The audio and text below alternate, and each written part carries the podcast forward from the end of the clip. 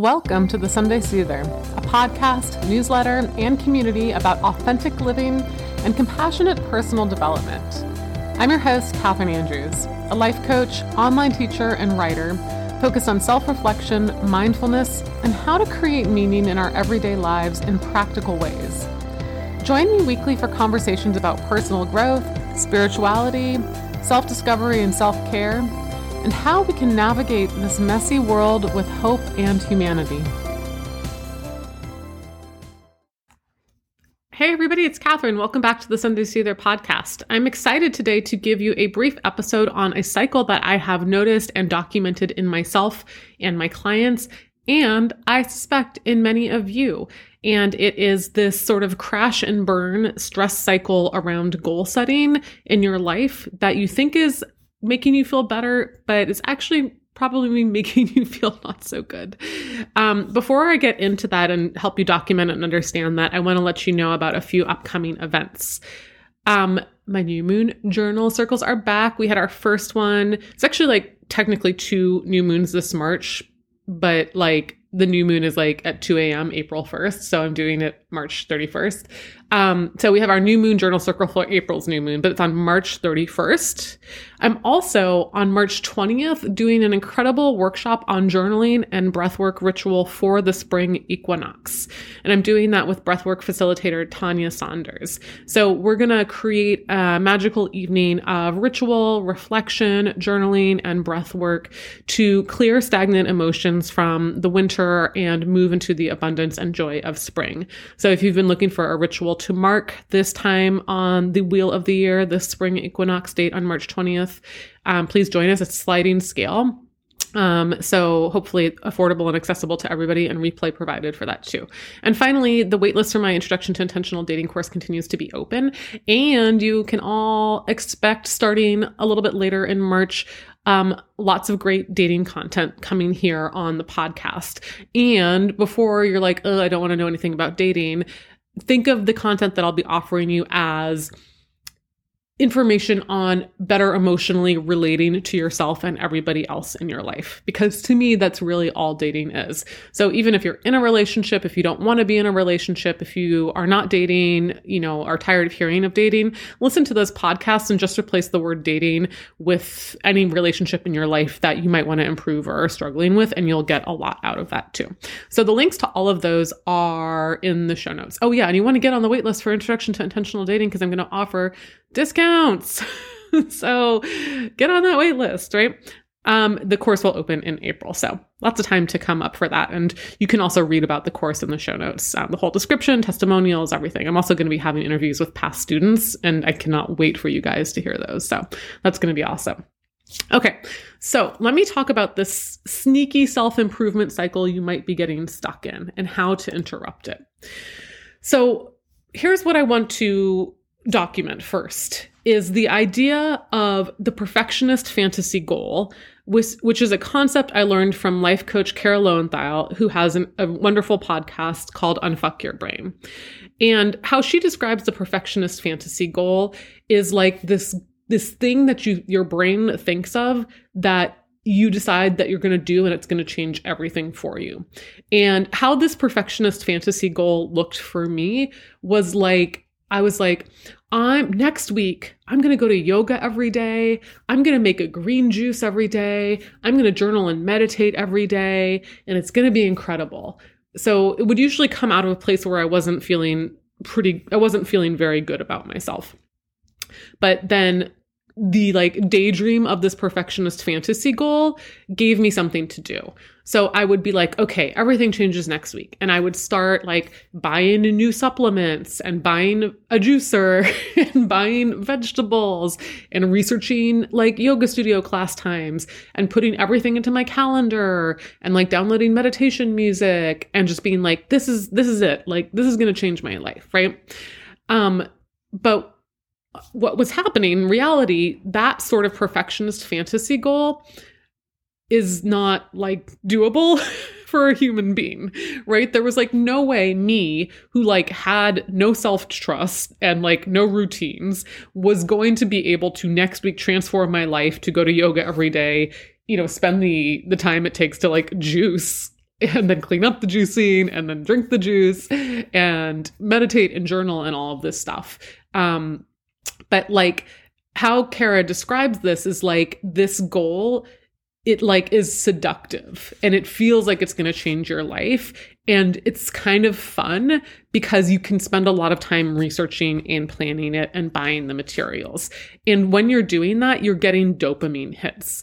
And so like the process of like daydreaming about this perfectionist fantasy goal whatever it may be for you is something that like is fun for our brains. And that's why it's so easy to get caught into. So what happens unfortunately is of course you get to like day 2 of this impossible goal that takes like all this time money and energy that you don't really have as a human being and you fail at the goal. You give up on it probably relatively quickly.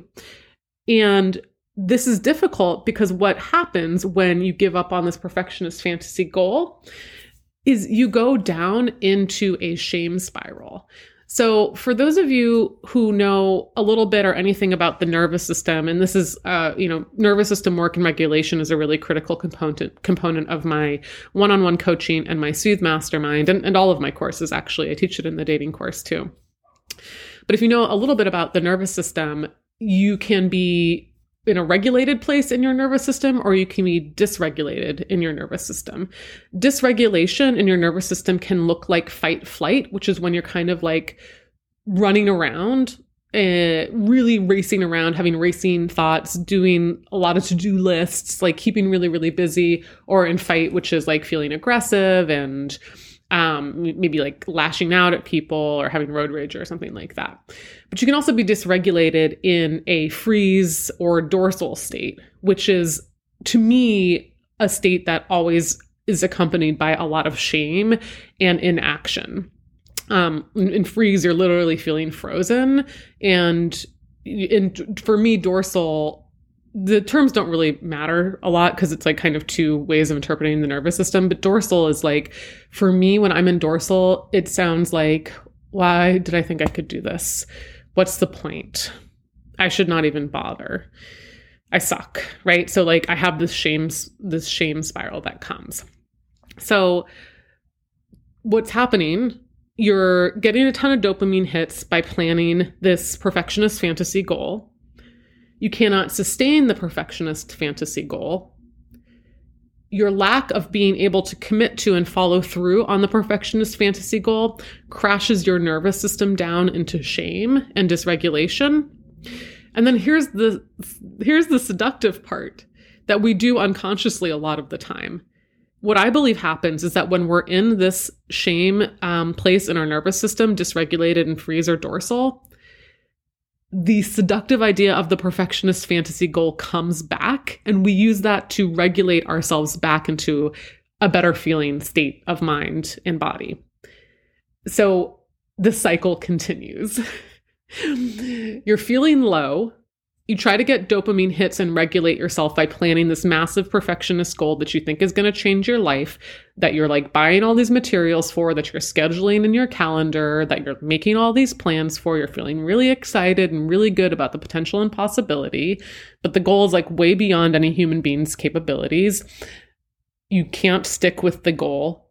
You feel shame about your inability to follow through on the goal, and you're right back where you started right? And then the cycle continues. So what what I saw, this is like what was happening for me a lot of the time and what I see happening a lot with my clients and students is that they're trying to achieve their self-worth and a regulated nervous system by planning like this perfectionist fantasy goal that's totally really not possible for where they are in terms of their capacity and in their self-trust. So I hope that makes sense, sort of documenting that cycle. And every time I've taught this concept and explained this process to my clients and students, I've seen like a million light bulbs go off for them. And they're like, that is me. Like, I am constantly planning these perfectionist fantasy goals. Um, I am like feeling shitty about myself that I couldn't do them. And I assume it has to do with the fact that, like, I'm lazy, I lack willpower, I just suck. I get thrown back into a shame spiral or a dysregulated place in my nervous system. And then I once again turn to the concept of the, you know, impossible perfectionist fantasy goal to try to get out of that cycle. So if this cycle resonates with you one just like let that sink in right? Let let yourself understand and comprehend that that is possibly what's been happening and how you've been trying to regulate yourself and how you've been trying to get out of a shame spiral. And there's nothing wrong with that right? It's very human nature. When we're dysregulated in the nervous system like we're going to want to find these ways to feel better about ourselves. The problem is like the perfectionist fantasy goal doesn't work and it keeps us stuck in that cycle. So how do you actually interrupt this sneaky self self improvement cycle? Well, if you go back to my podcast episode about self sabotage and capacity, you set, you do something really unsexy. I'm sorry it's not sexier. I wish I could tell you that the answer is to, you know, meditate and do yoga and, and, you know, eat paleo every day or whatever. But the answer is actually choosing a small, repeatable goal that matches where your capacity for self trust is, and then doing that goal for two weeks to one month and sticking to it every day. So, if again, referring back to that podcast, and I, I highly recommend you go back and listen to it if you haven't about self sabotage and capacity um, the metaphor I often use when we have damaged self trust and not a ton of capacity in our nervous system for achieving these big goals that our mind wants us to do, um, it's like we're coming to the table with a broken elbow and or or a recently healed broken elbow. And we're going into the gym and we're like, it's time for me to lift the 50 pound weight. but it's like we just broke our elbow. And if we try to lift the 50 pound weight, we're to re-damage, re-injure our elbow right? So the answer is to actually pick up the, like the one pound weight if that and like lift that five times and do that every day until we then have the strength to do the five pound weight. And then do that every day or maybe not every day but at least a few times a week until we have the 10 pound weight and so on and so forth right? You have to think of your capacity for goals and your self trust as a muscle that you're redeveloping after a significant injury. So, again, I'm going to be repeating some of the suggestions from that podcast episode. But what you can do is pick stuff that seems way too simple and that your brain is going to have a ton of resistance to because your brain is going to tell you this isn't going to matter. This is not enough. But I promise you, this does matter and it is enough, right? So if you're thinking, what kind of stuff can I do? It's things like drinking a glass of water, right? Or maybe drinking enough water throughout the day, maybe like, I don't know however much you want to drink, 60 ounces, 80 ounces or something. Um, it's stuff like taking one 10, 10 minute walk a day or three times a week. It's stuff like doing three minutes of meditation daily. Um, it's stuff like stretching for five minutes. I really think the perfect combination, if you're finding yourself seduced over and over again by this sneaky self improvement cycle of the perfectionist fantasy goal, and you truly want to interrupt it and get it out, get out of it, my prescription, as it were, would be pick something that takes less than five minutes, maybe three minutes or less, and do that every day for 30 days. See where you are at the end of the 30 days. And all you need to know is if you say you pick something that's three minutes or less per day, and you you end up not being able to stick to that, then you need something a little bit smaller. And that's okay, right? You're gauging your capacity to lift the quote unquote weight of whatever the goal is. And in the process, you're learning more about yourself and you are strengthening your ability to go after these things. One day, sure, Maybe your self trust and your capacity will build enough that you're going to do the yoga every day and meditate and journal every day and drink green juice and eat paleo every day. Probably not because we're human beings, but like maybe. But right now, you have to start where you are. And that is how you interrupt the sneaky self improvement cycle that is keeping you literally stuck in a cycle of like dopamine hits and then shame crashes and nervous system dysregulation. Okay. So I hope this is helpful. It's kind of a short podcast today. Um, but I think this is an important one for us to a cycle for us to like name, document, understand, and interrupt. Because interrupting it through the process of these like tiny, tiny, repeatable promises to ourselves is the way you change in the way you actually want to. It's it's that simple. It's it's it's simple, but it's not easy. But it is that simple. So I hope this podcast was helpful for you. Oh, I know what I wanted to say.